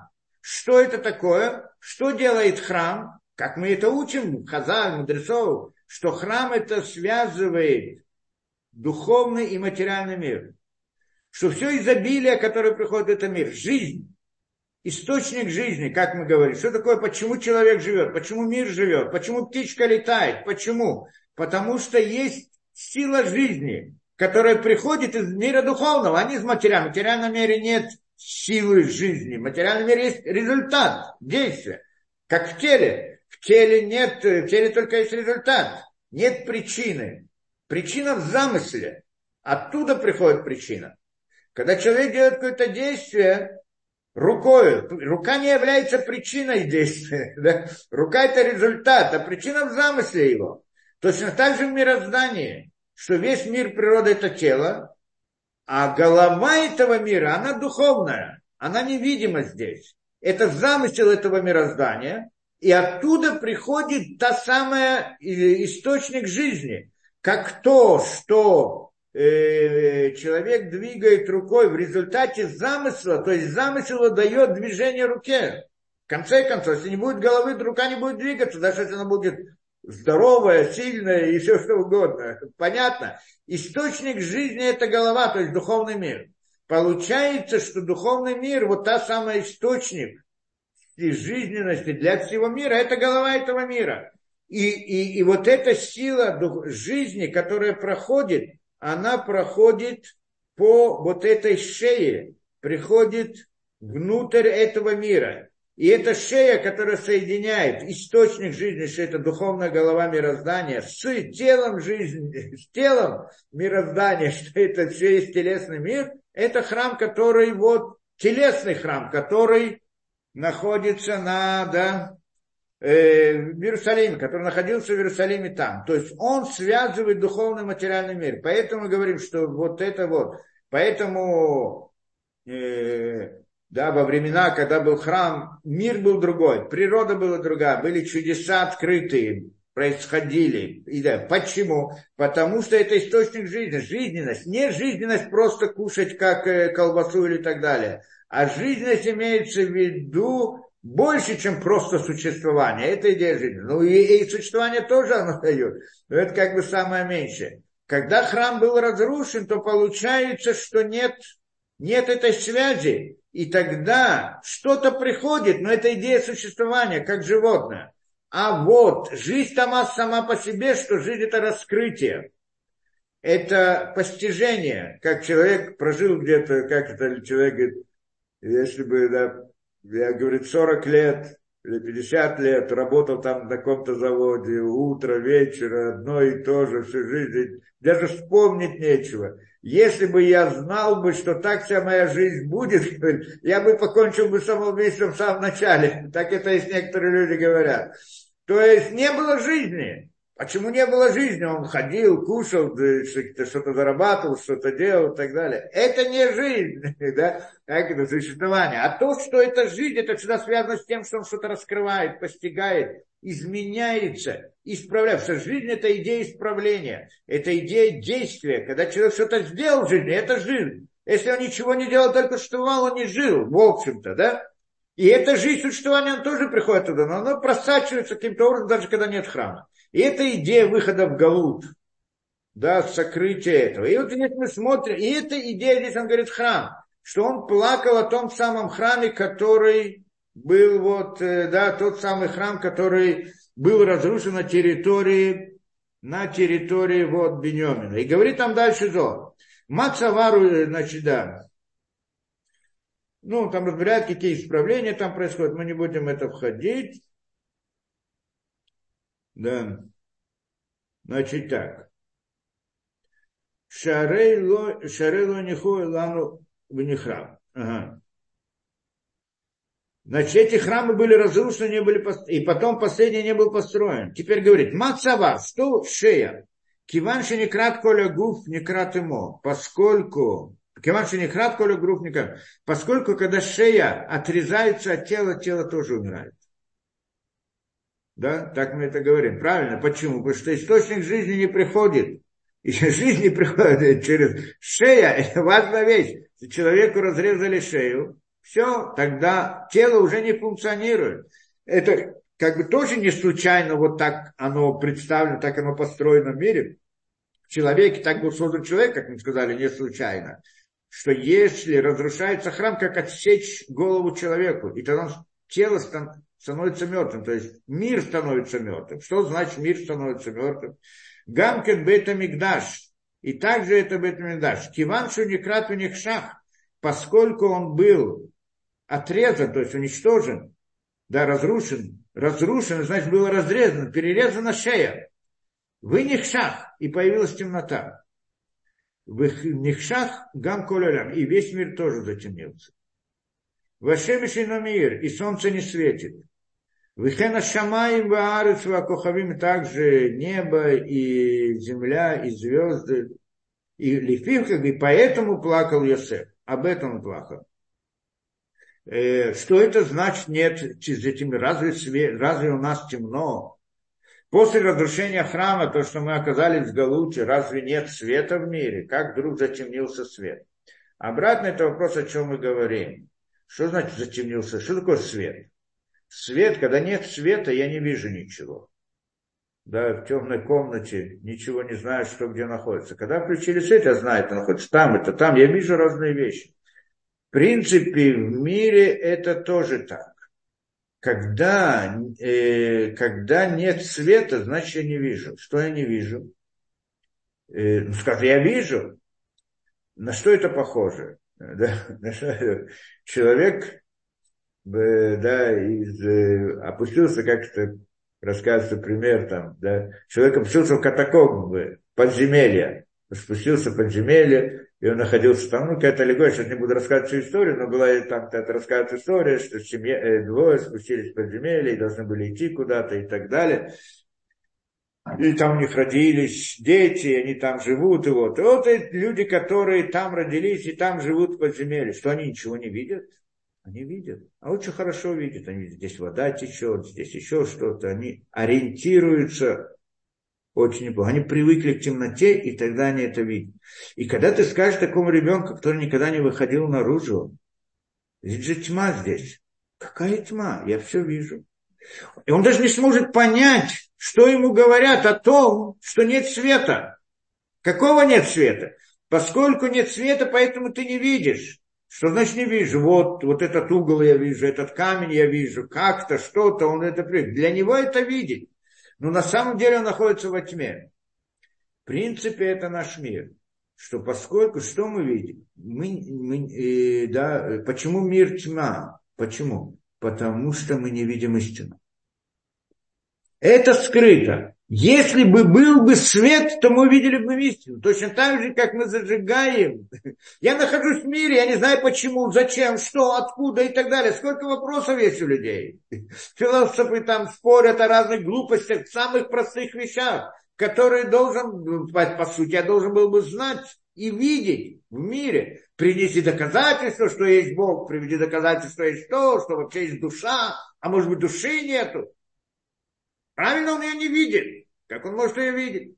Но если есть свет, тот самый свет, про который мы говорим, то это он тоже видит. Мы как бы находимся в том самом подземелье, которое, из которого не видим ничего духовного. Духовного мира мы не видим совсем. А когда был храм, это видели. Каким образом видели? Потому что были чудеса открыты. Когда есть чудо, если вдруг в какой-то момент происходит какое-то чудо у человека, это же для него шок. Он, перес... он вдруг начинает понимать все, что, что он до сих пор видел, понимал, все это ничто. Весь мир природы, который он видит перед собой, на самом деле он не существует. Как только человек перед ним раскрывается чудо, у него изменяется мировоззрение, он вдруг начинает видеть. Это идея видеть. То есть мы видим что-то, но это как видеть подземелье. И мы даже не понимаем, что значит видеть, что можно видеть больше, чем это. И эта идея, то, что он оказывается, мир оказался в темноте после разрушения храма, и об этом плакал это, да, э, да, плакал Йосеф о темноте, в котором, да, в котором оказались. И на самом деле, как там Галут, э, да, что здесь еще Раши нам говорит, э, Зоар нам говорит. И Гошен хараб Бейт-Микдаш, Галу Колеши. А, говорит так. И вот когда был разрушен Бейт-Микдаш, храм, ну, про первый он, видимо, имеет в виду. Галу Колеши, в принципе, еще до этого нет. Галу Колеши Ватим, э, э, были изгнаны все колена. И распространились, у них позрубы на умот, распространились среди народов. Зеуши, которую нашли Коля. О, говорит, вот что, говорит здесь Зоар. Это значит, что значит, что Йосеф после того, что он заплакал на шеях Биньямина, после этого он поцеловал своих братьев из Ваевхалеем и заплакал у них. И тогда они стали разговаривать с ним. Что значит он заплакал у них? Что о них плакать? Потому что точно так же, как он плакал на шее и Биньямина, о храме, который будет разрушен, и что мир войдет в темноту, точно так же он опла- оплакал от братьев, потому что они будут в Галу в конце. Кроме Иуда, да, ну, в принципе, вот эти десять колен, ну, в принципе, а потом и, и два колена тоже выходят в Галут. То, что все они попадают в Галут, это он оплакал, а десять колен вообще потеряны. Это он их оплакивал. То есть то, что не просто, что он обнялся и плачет то там какого-то, то есть мы рассказ, то рано рассказывает языком человека, как бы каких-то вот э, человеческих отношений. Но на самом деле это всего лишь аллегория, потому что в Торе все, что есть, только духовные понятия.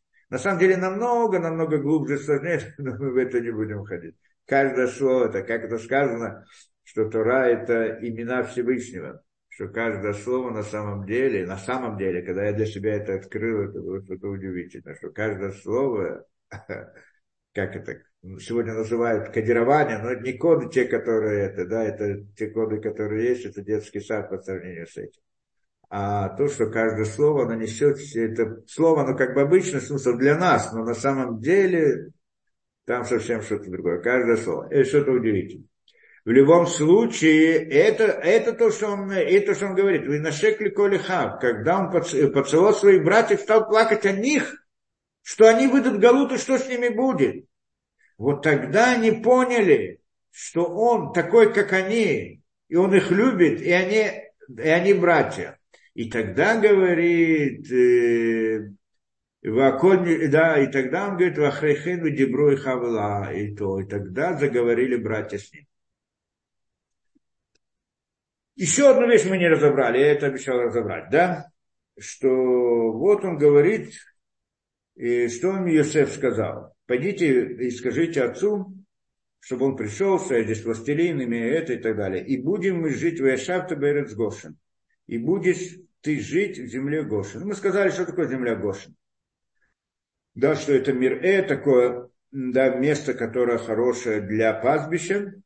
И с другой стороны, также оно, ну, как бы это мы сказали, идею, отдалено от Рамсеса, что Яков не хотел жить в Рамсесе. То есть, как была заложена тоже идея, что мы здесь в Галуте, они начинают Галут египетский. И здесь также как бы устанавливается основа для, для будущих Галутов, как еврейский народ будет существовать этих Галутов.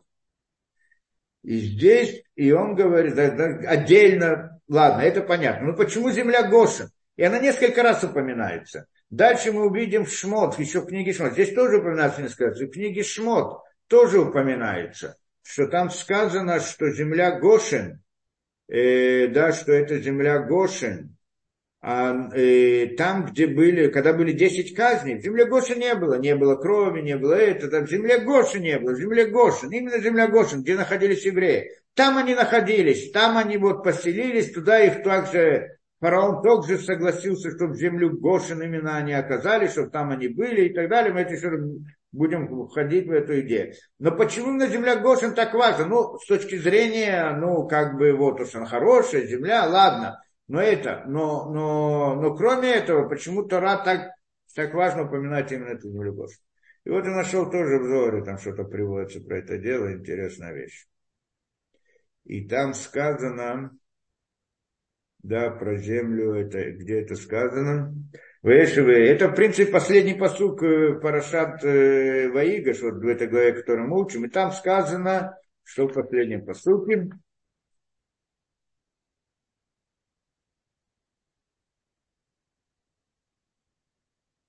Да. Ваешев Исраэль, и поселился Исраэль, Беерец Мицраим, в земле египетской, Беерец Гошен, в земле Гошен, обратно напоминает, Вейхазуба, и будут держаться в ней, то есть, как они держатся за нее, как бы, это, ну, как держится, то есть, это как бы становится ихним наследием, то есть, становится ихней собственностью, это держаться, держатся за это, имеется в виду ихняя собственность, они как бы там это стало, как бы ихней собственностью, они в ней поселились, Вейфрубер Бумиот, и они там размножались, увеличились, размножились, как это на русском говорят, да, и размножились, и увеличились очень. То есть родилось, и весь этот народ, несколько миллионов людей, которые родились там в течение короткого времени, в процессе этих чудес, которые мы еще будем касаться, как вдруг могло так это произойти. И вот про этот посуд говорит Зоар, что это значит? Вейшев Исраэль берец Мицраим берец Гошен, в земле Гошен. Что значит в земле Гошен? И говорит он в земле Гошен. И стали держаться там, и Пру, и Иргу, и так далее. Говорит он интересную вещь. Шахзуба Хузатулям, что они завладели этой землей Гошен, вот это, взяли держаться за нее, что она стала их вечным наследием навсегда. То есть сегодня она тоже принадлежит нам. Так получается из Зоара. Было Гуршо, там, э, да, Хузатулям, было Гуршо, они их туда не изгнали, не изгоняли оттуда и так далее. С этим как бы там было ладно. И еще один идея говорит, как объяснили Хазаль, Шепарона там эт эрец Гошен лишара, что на самом деле фараон дал эту землю, фараон дал эту землю Саре еще тогда, когда, если помните, Авраам э, да, вместе с Сарой спустились в Египет, и то, тоже этот голод, и фараон взял Сару в плен, в плен. И, да, и тогда Всевышний на него послал разные проказы и так далее, болезни. И тогда он выпустил, а, а, вернул ее Аврааму и дал ему разные подарки и как бы изгнал. Да, это сказал, уходите отсюда и так далее. Но он дал много имущества, много разных этих, вот это мусор, которое было у Авраама, многом оно было от фараона. И тогда приходит он, ну пока он это не, не, там, не передал, потому что не хотел это с собой брать, себе брать. Не принципиально, во всяком случае это имущество. И одно из них, то, что он дал им, он передал им наследство, наследие землю Гошен. Вот эту землю Гошен передал. Так говорит Зоар, удивительная вещь здесь. Э, да, говорит, эта земля Гошен, она была эта, э, передана ему в наследство. Леса, сарай, менуба, матана, было как подарок и как наследие. И поэтому потом, вот потомки ихние, они получили эту землю обратно. Поэтому они ее получили. Потому что, и фараону да, потому что она им принадлежит. Она была у их наследия, это земля Гошен. И тогда приводит и говорит в Ирбу, и они там много размножались. Почему? И это, говорит она, причина, почему они много там размножались именно в этой земле. Как эта причина, не очень понятна.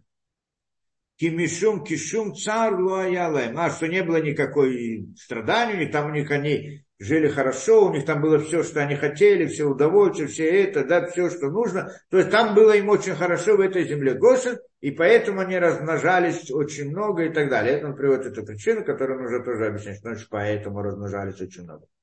И приходит здесь Ор а-Хаим. Ор а-Хаим, по-моему, там же, на тот посук. Посмотрим. Да. да, на тот же посуд там Ор а-Хаим приводит интересную вещь. И говорит, вот, и сели, не знаю, в земле, да, в земле египетской, пируш, говорит Ор а-Хаим, шумаком клипам изуэмам, что Египет, это, на самом деле, Египет, это место, как мы знаем, клипот, то есть самое место нечистоты, которое есть. В принципе, то, что было создано. Не случайно евреи оказались там в Галуте именно в Египте. Почему именно в Египте? Потому что Египет – это самое место нечистое. Ну, а зачем именно самое нечистое место должно оказаться евреи? Потому что их роль в этом мире какая-то – исправить грех первого человека. Исправить грех – это одно, а кроме этого выполнить ту роль, которую не выполнил Адам и Ришон. Это их предназначение в этом мире. В чем суть этого предназначения? Что они должны, это, да, в чем суть этого предназначения, что они, э, да, что они должны это, выполнить вот эту роль. Какая роль была у, Абра, у Адама? Исправить мир клипот, помни, да, поднять искры свят. Не то, чтобы исправить мир клипот, отрезать его, уничтожить. Как его уничтожить? Лишить их жизненности, мир клипот. Что такое мир клипот, мы разбирали. Это мир лжи. Это та самая темнота, про которую мы говорим, что сегодня, что можно говорить все, что угодно, разное, что мы сегодня видим, это ужас какой-то, да?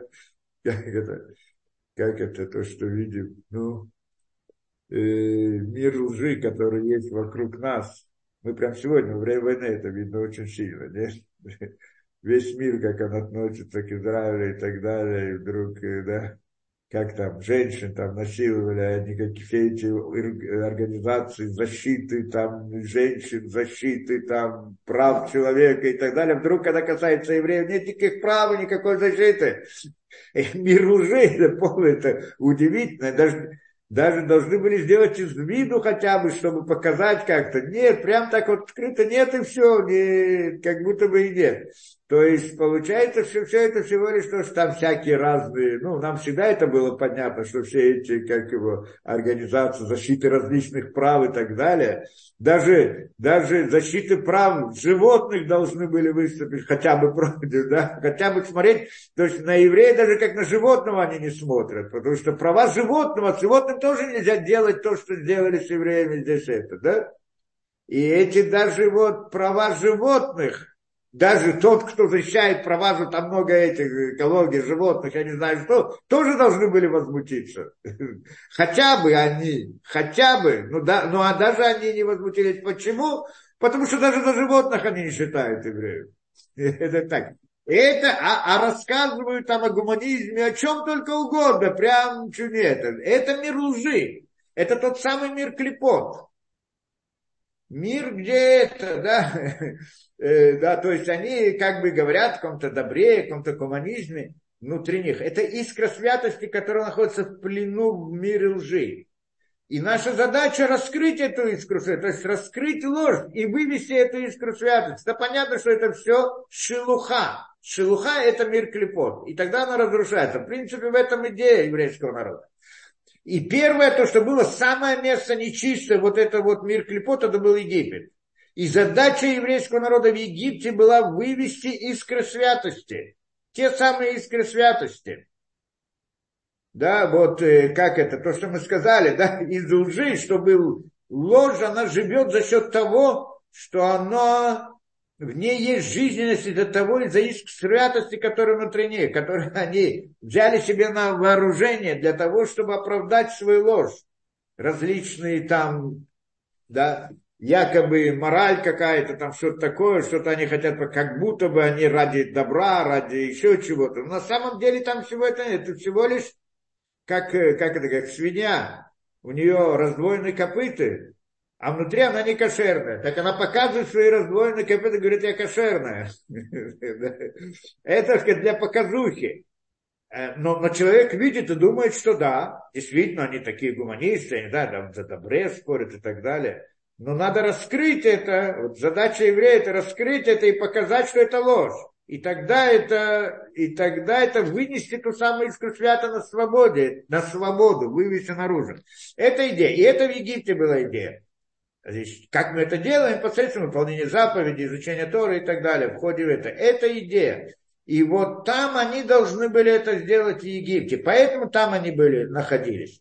Теперь, говорит Ор а-Хаим, это значит место самое это, да, приходит, говорит, Ор а-Хаим, земля Гошен, то есть и, Эрец, да, зем, Егип, Египет это земля, что там вся эта нечистота и клепот находится. Теперь, в земле Гошен, это земля Гошен, то что такое? Было что на Гаша. А Гаша лягиш.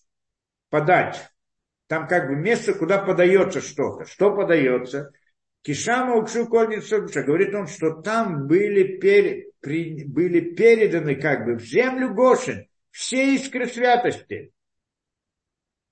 Посредством чего? То есть в Египте эти искры святости, которые в Египте, они как бы переш... были переданы вот в это место, что это земля Гошен.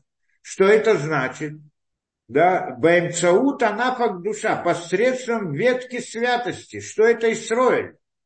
Исраэль, еврейский народ. Шу пхинат эвен, что он как камень, который тянет, камень, который притягивает святость. Это тоже понятно. Не очень понятно, как здесь, что первоначально они там находились, или то, что евреи там оказались, они туда притягиваются. Но вот как-то таким образом, что они притягиваются, то, что евре, еврейский народ, и к нему притягивается эта искра святости. Почему притягивается? Потому что у них была как бы святость сама по себе, и к ней притягивается. Так мы знаем, как поднимается искра святости, как? Мой учитель когда-то приводил такую вот аллегорию, как есть полено. Полено, это полено. Внутри, если его поджечь, она сгорает, получается зола.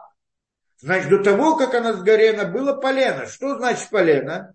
Полено – это зола, внутри которой находится сила огня, которая, да, сила света, энергии, огня, как пламени, как назовем это, не принципиально. Поэтому, когда это, вот эта сила пламени, огня выходит наружу, остается зола. То есть это как бы в аллегории, как бы огонь, который находится внутри этого полена. Теперь, как вытащить это, этот огонь, который внутри полена, чтобы осталась только зола? Как? Поджечь ее. Чем ее поджигаем? Огнем. Это как бы похоже на это, что когда есть святость внутри, в плену, внутри нечистоты, как ее вытащить оттуда? Посредством святости, привести туда больше святости, тогда это как бы поджечь ее, и тогда она будет это. Да?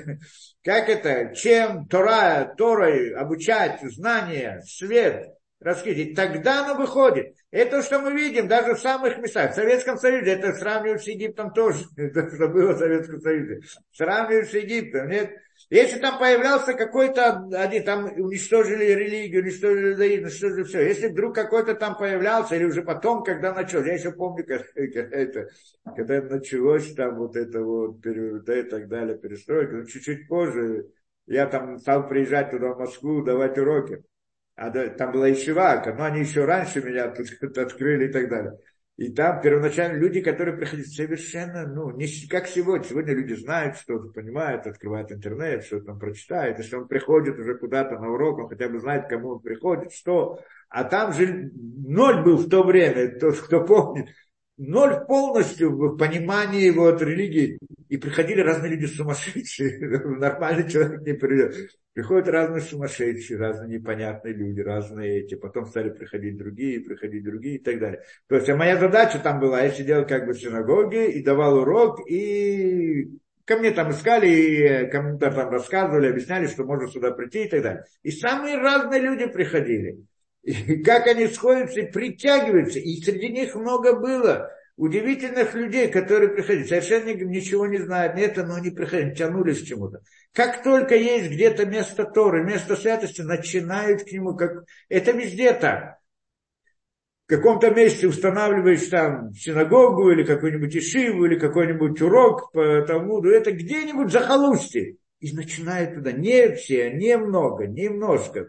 Притягиваются один, другой. Как они приходят, как они... Их тянет туда. Что их тянет? Это искра святости, которая внутри души их. И она их тянет. И тогда они приходят, и они собираются. Это идея, что святость, как он, что еврейский народ там был в земле Гошен, как вот эта ветка святости, и она притягивает этот камень, который притягивает. Есть такой Эвен Шуэвен, не знаю, какая реальность. Ну, есть как... А, наверное, магнит он имеет в виду. Да, по-моему, это как магнит, наверное, в переводе, да, которая притягивает вот эту святость, искры святости притягивает туда. И говорит, он сейчас объясняет принципы идеи Зоара. Поэтому рождались там множество людей. Родились много Исроэль. Кто родились? Много, да, там, мне, в принципе, потом это, мы еще будем об этом говорить, да, что за двести десять лет из семидесяти человек... появилось где-то несколько миллионов, как минимум, да, что шестьсот тысяч взрослых мужчин, плюс женщины, плюс дети, плюс это, ну, где-то три-четыре, кто-то, может быть, пять миллионов, да, людей, которые там были. Это, это только пятая часть всех евреев, потому что четыре пятых остались там, умерли во время удара тьмы. Они захотели выходить оттуда. Сколько это людей-то? Как можно было родить так много за двести десять лет? И это было чудо особое, которое мы еще коснемся в книге Шмот. А здесь, а здесь он приходит и говорит, что поэтому они там рождались много. Почему? Потому что это искра святости, еврейский народ находится там, и он притягивает искры святости из этой самой тьмы. Потому что именно там, где самая большая тьма, там самые большие вот запасы этих, назовем так, искр святости. Притягивает, и тогда это, это то, что... да. Не пред... Поэтому родились так много вот, вот этих. Почему поэтому? Какая связь между этим и этим? Между, родили... между искрой святостями родились. Что такое искра святости? Искра святости, которая выходит из этого, мы говорим в результате заповеди. Первая заповедь, которую человек выполняет, должен был выполнить, это про урву. Плодитесь и размножайтесь. В результате этой заповеди выходит искра святости из мира Клипот, того самого мира лжи, который там оказался еще до этого, в момент разрушения Кили, сосуда, разрушения сосуда. И тогда она выходит и входит в этот мир в виде души человека. То есть искры святости – это те самые души, искры души Адама, которые рассеялись там, в этом мире клипот, и потом их вытащить – это первое, что вытащить, это родить ребенка. В святости, правильно, как, что если он, если у него намерения не святые, то это, то эта искра может прийти из, из мира клипот тоже, а не из этого, да? А вот что пришла святая искра святости, вот когда он выполняет заповедь, плодитесь и размножайтесь с правильным намерением, то тогда появляются святые души, рождаются. Кто они такие? Они были там, и он их вот этой заповедью вывел, так мы это учили когда-то. Выводит наружу, и это, это искра святости. Получается, что то, что у них там раздалось много-много, по десять, по, по, по шестнадцать детей за один раз, кто-то говорит по шестьдесят, это вот те самые искры святости, которые выходят оттуда. Это то, чем они занимались, поднятием искры святости. То есть вот эти вот души, которые оказались в мире лжи, вывести их наружу. Это то, чем они занимались. Поэтому эта земля Гошен, она так важна и упоминается это, что там, там происходило вот это вот, как бы очищение и выход это. То, но не все они, в конце концов, смогли выйти, не смогли избавиться от мира клипот до конца. И, и вот только часть из них вышла, как мы говорим, пятая часть. А это, да, остальные там все равно остались. И они потом приходят уже в поколениях. Те все, которые приходят, и это, да, те, те, которые в поколениях приходят и сегодня, и это, это, это, в общем-то, вот те, те души, которые не вышли из Египта, они потом выходят еще раз и рождаются еще раз, и в результате для того, чтобы исправиться, может не исправиться, родиться еще раз и так далее, пока не придет к приходу Машиаха. Эти же самые души, искры святости, которые, они же это были бы во время, э, да, во время Вавилонской башни, которые восставали против Всевышнего, потому что они были связаны с клипот и не могли выйти из них. И они там, потом, значит, эта башня была разрушена, они были потеряны, и потом они вышли в Египте, чтобы, да, в еврейском народе, чтобы исправиться, и только часть вот пришла. И они же те, которые погибли в потопе. Это все те же самые, все те же самые души, которые идут до этого. То есть, когда Адам согрешил, то он упал в этот мир, и его душа разбилась на много-много иск, которые должны это. И эти потом родились, эти все люди, которые были до потопа, это были частицы души Адама. В принципе, то, что мы сегодня называем еврейским народом, но только они не были евреями в смысле потомства, а в смысле корня души. Это были те же самые. И, и, и, и они не справились, это был потоп, и все умерли. Потом снова они появляются после потопа. Вся эта история и так далее, и так далее. Пока и приходит Вавилонская башня. И потом тоже, потом Авраам, потом еврейский народ, потом Яков и так далее. И потом в Египте они снова выходят, появляются. И так далее, так это идет. И потом в истории они постоянно появляются. Вот это вот, да, э, да. Поэтому мы ну, встречаем разных евреев в странах таких, которые, да, такие вот эти, это, которые никак не могут избавиться от мира лжи. А многие из них являются именно те, которые создают этот мир лжи, строят его и так далее. Вот, и поэтому из евреев выходит все, что угодно. И все, кто угодно. Могут быть самые разные и так далее, и так далее. То, что мы знаем, разные. Правые, левые, я не знаю, кто там, не хочу входить в детали, кто из них, кто и так далее. Но, в принципе, это все, что мы видим на сегодняшнее время. Это идея земли Гошен, как я понял, вот из, э, да, из Ор а-Хаим. И Кшейхривон, и Пашот, и Трабон, Аладим. И что он говорит? Это, значит, он объяснил, получается, что оно сейчас понятно, то, что говорит Зоар, что поэтому там родились много. Что значит поэтому? Потому что земля Гошен была дана Саре и так далее, поэтому, значит, поэтому. Поэтому имеется в виду, что там собираются все эти искры святости, и они рождаются там. В принципе, это идея.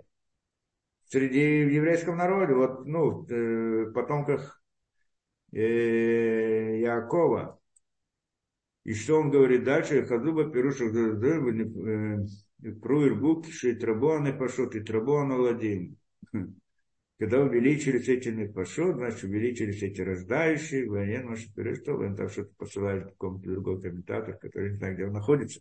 И там, видимо, еще более интересно рассказывает, но здесь он, значит, это он рассказал. То, на сегодня, я думаю, достаточно.